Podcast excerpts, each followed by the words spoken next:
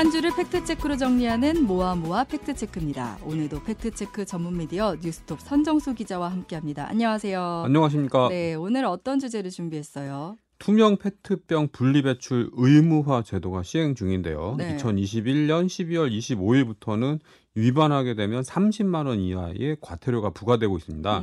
그러나 일부 기초자치단체들이 배포한 투명 페트병 분리배출 홍보지에 네. 무색 페트병은 일반 플라스틱으로 분리배출하라 이런 문구가 들어있어서 네. 혼선을 빚고 있습니다. 그래서 이 내용 사실인지를 체크해보도록 하겠습니다. 그러니까 투명한 페트병은 투명 페트병으로 분리배출하고 투명하지 않은 건 일반 플라스틱으로 버리는 걸로 알고 있었는데 그게 아닌가요? 예. 예.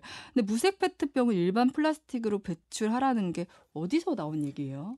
저희 집에서 나온 말인데요. 아, 경기도 네. 제가 과천시에 살고 있는데요. 네. 경기도 과천시 는 지난 1일 반상회 홍보 자료를 배포했습니다. 네. 투명 페트병 분리배출에 관한 내용이었는데요.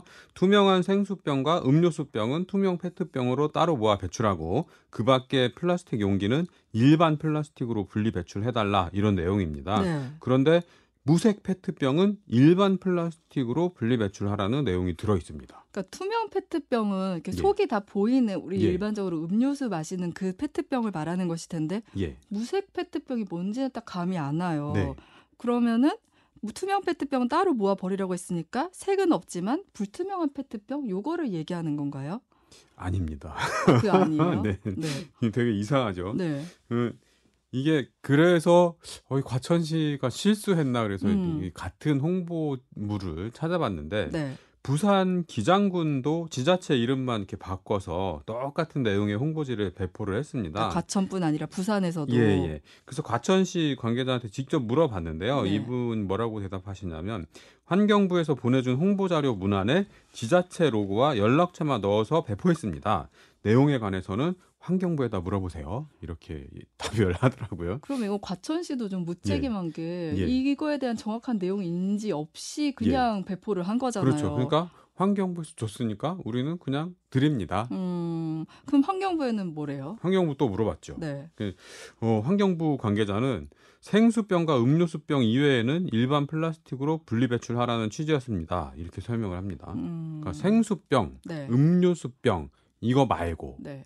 이거는 투명 페트병으로 배출을 하고 네. 색깔이 없는 나머지 그러니까 뭐냐면 간장, 네. 식용유, 식초, 뭐 소스 이런 것들 있잖아요. 그런 것도 투명 페트병 아닌가요? 투명 페트병 맞습니다. 네. 재질도 페트로 되어 있는데 네. 요것들은 일반 플라스틱으로 버려달라 이런 취지라고 합니다. 근데 그런 병들을 예. 무색 페트병이라고 표현을 한 거예요? 그렇죠. 너무 헷갈리는데. 예, 네. 무색 페트, 투명, 무색 무슨 차이가 있을까요? 네, 네. 예, 근데 하여튼 그 왜 그러냐면 이게 그 간장, 뭐 소스, 식용유 이런 것들 굉장히 농도가 높아서. 제대로 내용물을 버리지 않고 헹구지 않은 상태에서 투명 페트병 재활용으로 들어가게 되면 네. 재생 원료의 품질이 굉장히 떨어진다고 해요. 네네. 그래서 이런 거를 사전에 막기 위해서 간장, 소스, 식용유 뭐 이런 것들, 워셔액 이런 것들 담았던 병들은 투명 페트병으로 배출하지 말고 일반 플라스틱으로 버려주십시오.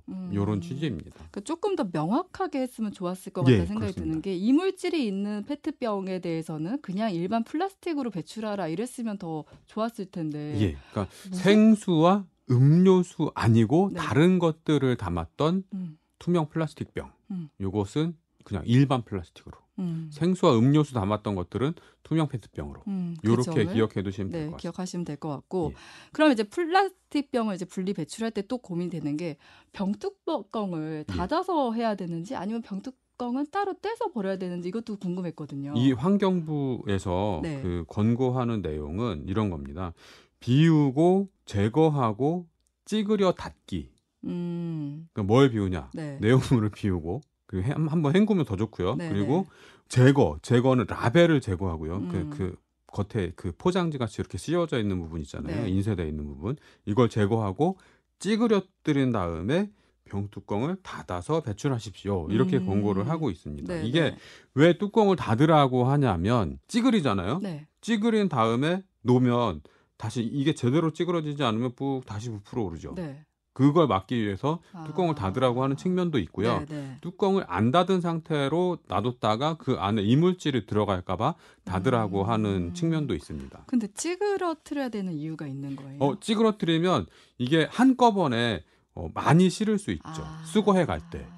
그러면 에너지 사용량이 줄어들고 그 환경적으로 더 도움이 되는 거죠. 근데 왜 그 투명 페트병만 따로 이렇게 분류해달라 이렇게 강조를 하는 거예요? 돈이 되기 때문입니다. 굉장히 투명 페트병이 비싸요. 그래서 페트가 다양한 형태로 활용되는 소재인데요. 네. 광택이 좋고 강도가 우수해서 굉장히 여러 분야에 많이 쓰입니다. 근데 이게 왜 투명 페트병만 따로 모아달라고 하냐면 그 우리 그 과일 포장하는 투명 플라스틱 용기 이런 것들 있잖아요. 네네. 이것도 페트로 만드는데 다른 원료들이 좀 다른 물질들이 섞여 들어가요. 그러면 순수한 페트로만 만들어진 게 아니고 다른 물질, 혼합 재질이 섞여 들어가면 재생 원료의 품질이 떨어집니다. 그래서 순수하게 페트로만 만든 그 음료수병, 생수병 요거는 물질 구성이 확실하기 때문에 이것만 모아달라고 하는 겁니다. 그럼 이제 이물질이 섞이지 않은 투명 페트병만 모아주면은 어떤 장점이 있는 거예요? 이 투명 페트만 잘 모아서 깨끗하게 재생 공장으로 보내주면 섬유가 긴 장섬유라고 부르는데요. 장섬유 원료로 재생이 됩니다. 그러면 섬유가 길면 뭘 만드냐면 실을 만들어요. 실을 만들어서 가방도 만들고 옷도 만들고 그리고 원료가 정말 가장 깨끗하고 좋은 원료는 다시 페트병을 만들 수 있어요. 자원순환이라고 하는데요. 페트병을 녹여서 다시 페트병으로 만들 수 있다. 그러면 추가적으로 들어가는 자원과 에너지가 굉장히 줄어들게 됩니다. 자원순환. 페트를 다시 페트로. 그러니까 다른 것이 섞여 들어가면 이렇게 재활용이 될 수가 없어요. 어떻게 보면 가장 이상적인 자원순환이라는 거는 투명 페트병이 온전한 상태로 또 한 번 쓰이게 되는 게 가장 좋은 거고 재사용되는 게 에너지를 더 아끼는 그런 방향인데 근데 이게 우리가 먹는 거라서 우리 유리병 같은 경우는 잘 그 우리가 깨끗하게 쓰면 공장으로 들어가서 세척해서 다시 그 소독하고, 음료를 담아서 나오잖아요. 근데 페트병은 일단 한번 녹여서 재생 원료로 만든 다음에 그걸로 다시 페트병을 만듭니다. 근데 요렇게 재활용되는 게 가장 이상적인 방법이죠. 근데 다른 물질들이 섞여 들어가면 이런 형태의 재활용이 안 되는 거죠. 그럼 이런 자원 순환을 위해서 우리가 이 페트병 분리배출 제대로 하는 방법을 좀 알아볼게요. 앞서 말씀드렸지만 비우고 제거하고 찌그리고 닫기. 비재찌 닫. 아 그래요? 제가 만든 건데. 그러니까 일단 내용물을 비우는 게 중요하고요. 그리고 음료수하고 뭐 생수니까 생수는 그냥 비우시기만 하면 되고 음료수는 가볍게 헹궈서 그다음에 그 라벨지를 뗍니다. 라벨지를 떼고 그다음에 찌그린 다음에 다시 뚜껑을 닫아주시면 되겠습니다. 그리고 투명 페트병 요거를 따로 모아주시는 게 가장 우리가 자원 재활용을 잘할 수 있는 방법입니다. 그럼 지금 재활용되는 플라스틱은 얼마나 돼요? 그린피스가 지난 3월 충남대학교 장용철 교수팀과 함께 발표한 보고서가 있는데요. 이 보고서를 보면 2020년 기준 우리나라 국민 1인당 연간 일회용 플라스틱 소비량은 생수 페트병 109개, 1.6kg. 일회용 플라스틱컵, 뭐 커피컵 같은 거 102개. 일회용 비닐봉투 533개. 일회용 플라스틱 배달 용기 568개. 이렇게 조사가 됐고요.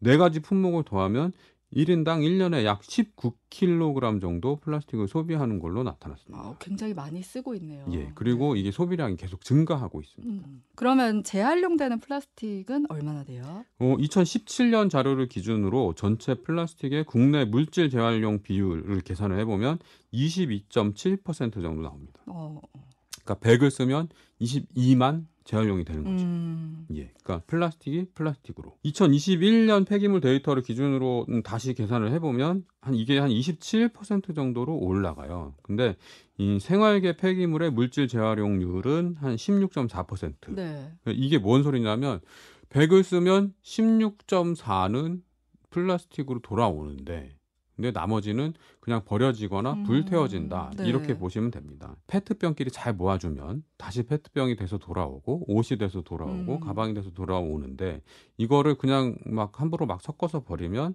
짧은 섬유가 돼요. 네. 긴 섬유가 못 되고. 그럼 이거 어디에 쓰이냐면 그 인형 안에 들어가는 인형 솜 있잖아요. 네. 충진제. 이걸 다 플라스틱으로 만들거든요. 네, 네. 근데 이거는 그런 식으로 만들어지면 다시 재활용이 안 됩니다.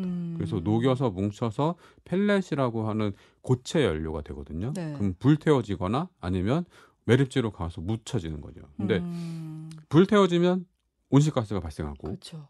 땅에 묻히면 플라스틱을 안 썩잖아요. 굉장히 오랜 시간이 걸리잖아요. 그래서 굉장히 환경에 부담을 많이 주죠. 그러니까 사실 우리가 코로나를 겪으면서 일회용품 사용이 많이 늘었다고 이제 죄책감을 갖게 됐는데 요새 다시 이제 다시 더 늘어나는 경향이 있긴 한데 플라스틱 사용량을 줄이는 게 가장 중요할 것 같긴 해요. 어떤 방법들이 좀 있을까요? 저는 일단 텀블러를 갖고 다니면서 물이나 커피를 마시는데 그냥 이렇게 하면은 하루에 뭐 한 3개 정도 일회용 컵을 쓰지 않을 수 있죠. 그러면 20일 근무 기준으로 뭐 한 달에 60개 정도, 1년이면 700개 뭐 이 정도 아낄 수 있잖아요. 그러니까 일회용 컵 대신에 텀블러 사용하기, 그리고 비닐봉지 받아오는 대신에 장바구니에 물건 담기, 뭐 이런 것들이 굉장히 생활 속에서 실천할 수 있는 그런 부분이 되겠고 그리고 어쩔 수 없이 집으로 가져온 플라스틱은 깨끗하게 쓰고 그리고 버릴 때 잘 그 품목에 맞춰서 잘 분리 배출을 하는 게 현명한 방법이 되지 않을까 싶습니다. 웬만하면 일회용품 사용을 줄이고 안 되면 분리 배출이라도 잘 하자. 그리고 요즘에는 알맹 상점 뭐 이래가지고 그 포장 같은 걸 아예 안 받아오게 돼 있는 가게들도 있어요. 그래서 여러분도 주변에 그런 가게가 있다면 한번 써보시는 것도 방법이 되지 않을까 싶습니다. 네, 생활 속에서 일회용 줄이는 방법 욕심내지 말고 하나씩 늘려가보면 어떨까 싶네요. 오늘처럼 이렇게 생활 밀착형 아이템들을 책으로도 만날 수 있습니다. 선정수 기자가 쓴 신간 가짜과학 세상을 여행하는 팩트체커를 위한 안내서 청취자 여러분에게 드리는데요. 홈페이지 왼쪽 상단 제작진의 바랍니다란에 이메일 주소 남겨주시면 저희가 보내드릴게요. 그럼 여기서 선정수 기자 보내드릴게요. 오늘도 고맙습니다. 고맙습니다.